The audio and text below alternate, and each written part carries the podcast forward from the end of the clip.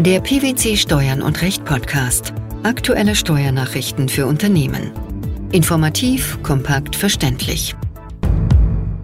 Herzlich willkommen zur 289. Ausgabe unseres Steuern und Recht Podcasts, den PwC Steuernachrichten zum Hören. In dieser Ausgabe beschäftigen wir uns mit folgenden Themen. EuGH zum grenzüberschreitenden Apothekenrabatt. Vermietung von virtuellem Land in Online-Spiel ist umsatzsteuerpflichtig. Berücksichtigung von im Rahmen eines Ehegattenarbeitsverhältnisses geleisteten Beiträgen für eine rückgedeckte Unterstützungskasse als Betriebsausgabe.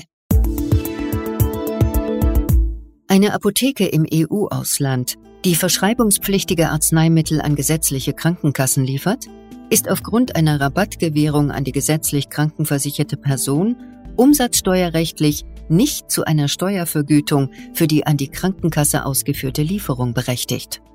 Dies hat der Europäische Gerichtshof in einem am 11. März veröffentlichten Urteil entschieden. Vor welchem Hintergrund fiel diese Entscheidung? Die Firma Z, Klägerin vor dem Bundesfinanzhof, ist eine Apotheke, die 2013 verschreibungspflichtige Arzneimittel aus den Niederlanden nach Deutschland lieferte. Diese Arzneimittel wurden zum einen an gesetzlich Krankenversicherte und zum anderen an privat krankenversicherte Personen versandt. Für die Beantwortung eines Fragebogens zur jeweiligen Erkrankung zahlte die Firma Z den Betroffenen einen bestimmten Betrag als Aufwandsentschädigung. Bei der Lieferung verschreibungspflichtiger Arzneimittel an privat krankenversicherte Personen ging die Firma Z davon aus, dass sie Kaufverträge über die Arzneimittel mit diesen Personen abgeschlossen und diese daher unmittelbar beliefert habe. Insofern behandelte sie diese Lieferungen als in Deutschland steuerpflichtig. Sie war zudem der Auffassung, dass die Zahlung der Aufwandsentschädigungen an die privat krankenversicherten Personen zu einer Minderung der Steuerbemessungsgrundlage geführt habe. Im Streitfall ging es darum, ob die Klägerin eine Minderung der Steuerbemessungsgrundlage für die erste Lieferung an die gesetzlichen Krankenkassen geltend machen kann, da sie einen Rabatt an den Abnehmer der zweiten Lieferung, die die gesetzliche Krankenkasse gegenüber der gesetzlich krankenversicherten Person ausführt, gewährt. Der Bundesfinanzhof hatte hierzu den Europäischen Gerichtshof angerufen. Welche Fragen sollten die Europarichter klären?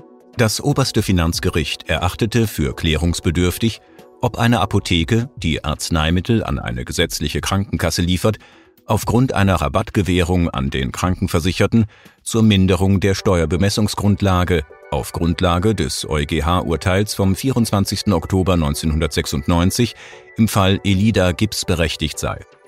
Und ob es, bei Bejahung dieser Frage, den Grundsätzen der Neutralität und der Gleichbehandlung im Binnenmarkt widerspreche, wenn eine Apotheke im Inland die Steuerbemessungsgrundlage mindern könne, nicht aber eine Apotheke, die aus einem anderen Mitgliedstaat an die gesetzliche Krankenkasse innergemeinschaftlich steuerfrei liefere.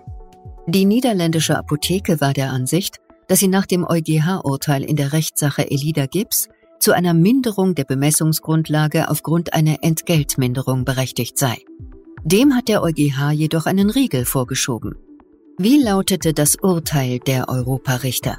Der Europäische Gerichtshof hat entschieden, dass Artikel 90 Absatz 1 der EG-Richtlinie 112 aus dem Jahr 2006 dahingehend auszulegen ist, dass eine in einem Mitgliedstaat niedergelassene Apotheke nicht zur Minderung ihrer Steuerbemessungsgrundlage berechtigt ist, wenn sie Lieferungen pharmazeutischer Produkte als in diesem Mitgliedstaat von der Mehrwertsteuer befreite innergemeinschaftliche Lieferungen an eine gesetzliche Krankenkasse mit Sitz in einem anderen Mitgliedstaat erbringt und den bei dieser Krankenkasse versicherten Personen einen Rabatt gewährt.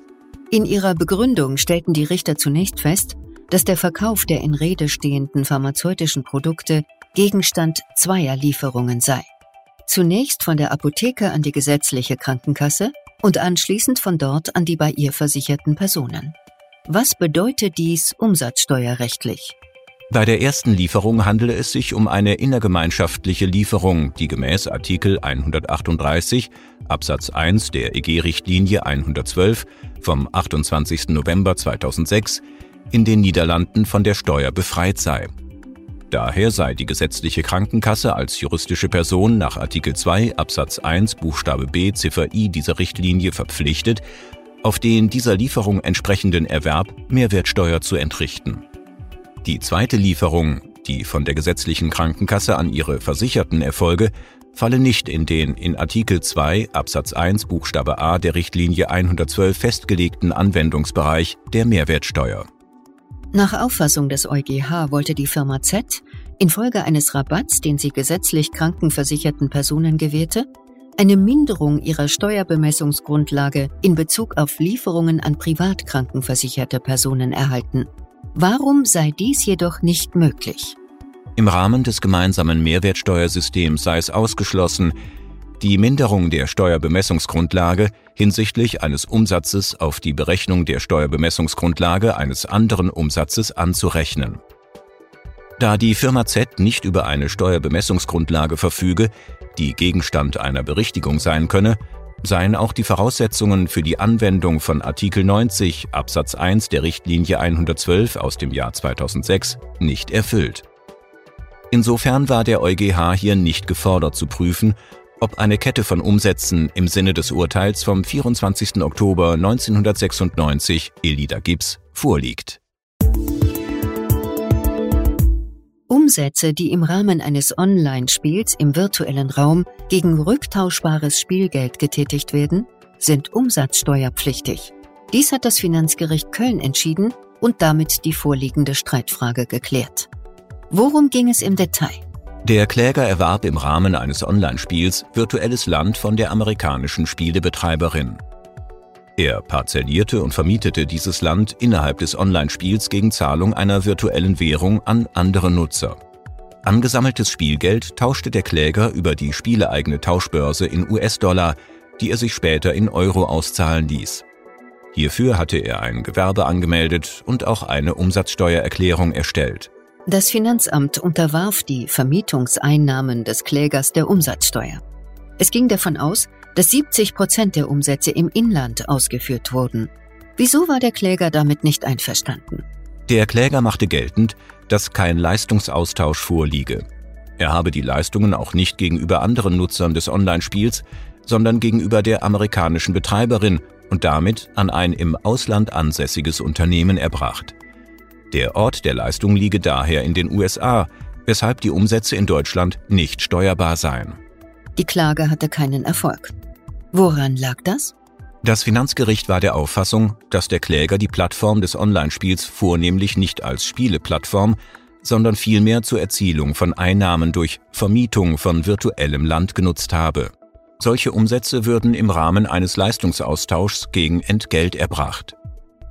Im Hinblick auf den deutschsprachigen Internetauftritt des Klägers sei die Annahme des Finanzamts plausibel, dass der überwiegende Teil der Mieter in Deutschland ansässig sei und der Leistungsort damit mehrheitlich im Inland gelegen habe. Hat der Kläger die Entscheidung akzeptiert? Nein, die Revision ist beim Bundesfinanzhof anhängig. Der Bundesfinanzhof hat in einem aktuellen Urteil zur Berücksichtigung von im Rahmen eines Ehegattenarbeitsverhältnisses geleisteten Beiträgen für eine rückgedeckte Unterstützungskasse als Betriebsausgabe Stellung genommen.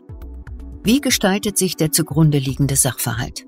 Die Kläger sind Eheleute und werden für das Streitjahr 2009 zusammen zur Einkommensteuer veranlagt. Streitig ist der Betriebsausgabenabzug der monatlichen Zahlungen des Arbeitgeber-Ehegatten an eine Unterstützungskasse in Form einer Entgeltumwandlung für die Altersversorgung. Nachdem die Kläger zunächst erklärungsgemäß veranlagt worden waren, änderte das Finanzamt dem Ergebnis einer Außenprüfung entsprechend die Steuerbescheide. Die geleisteten Zuwendungen an die Unterstützungskasse wurden im Hinblick auf die einschlägigen Regelungen des Einkommensteuergesetzes steuerlich nur teilweise als abzugsfähig angesehen, da das Finanzamt sie nach Maßgabe des Fremdvergleichs der Höhe nach für unangemessen und daher nur in diesem Umfang für betrieblich veranlasst hielt. Die hiergegen eingereichte Klage vor dem Finanzgericht Baden-Württemberg blieb ohne Erfolg. Der anschließend angerufene Bundesfinanzhof hat der Revision stattgegeben, die Entscheidung der Vorinstanz aufgehoben und zur anderweitigen Verhandlung und Entscheidung an das Finanzgericht zurückverwiesen. Wie sah die Begründung hierfür aus? Wenn im Rahmen eines Ehegattenarbeitsverhältnisses Gehaltsansprüche des Arbeitnehmers teilweise zum Zweck betrieblicher Altersvorsorge in Beiträge für eine rückgedeckte Unterstützungskasse umgewandelt werden, ist die Entgeltumwandlung grundsätzlich am Maßstab des Fremdvergleichs zu messen. Für die Fremdvergleichsprüfung bei Entgeltumwandlungen ist insbesondere das Regel-Ausnahmeverhältnis zwischen regelmäßig anzunehmender Angemessenheit und nur ausnahmsweise gegebener Unangemessenheit der Umgestaltung der Entlohnung des Arbeitsverhältnisses zu beachten. Eine insoweit unangemessene Umgestaltung des Arbeitsverhältnisses kommt bei sprunghaften Gehaltsanhebungen im Vorfeld der Entgeltumwandlung bei einer nur Pension oder bei mit Risiko- und Kostensteigerungen für das Unternehmen verbundenen Zusagen in Betracht. Im Fall echter, nicht unangemessener Barlohnumwandlungen sind Beiträge für eine rückgedeckte Unterstützungskasse betrieblich veranlasst und ohne Prüfung einer sogenannten Überversorgung als Betriebsausgabe zu berücksichtigen. Grenzüberschreitender Apothekenrabatt, die Vermietung von virtuellem Land in Online-Spielen sowie die Berücksichtigung von im Rahmen eines Ehegattenarbeitsverhältnisses geleisteten Beiträgen als Betriebsausgabe – das waren die Themen der 289. Ausgabe unseres Steuern und Recht Podcasts, den PwC Steuernachrichten zum Hören.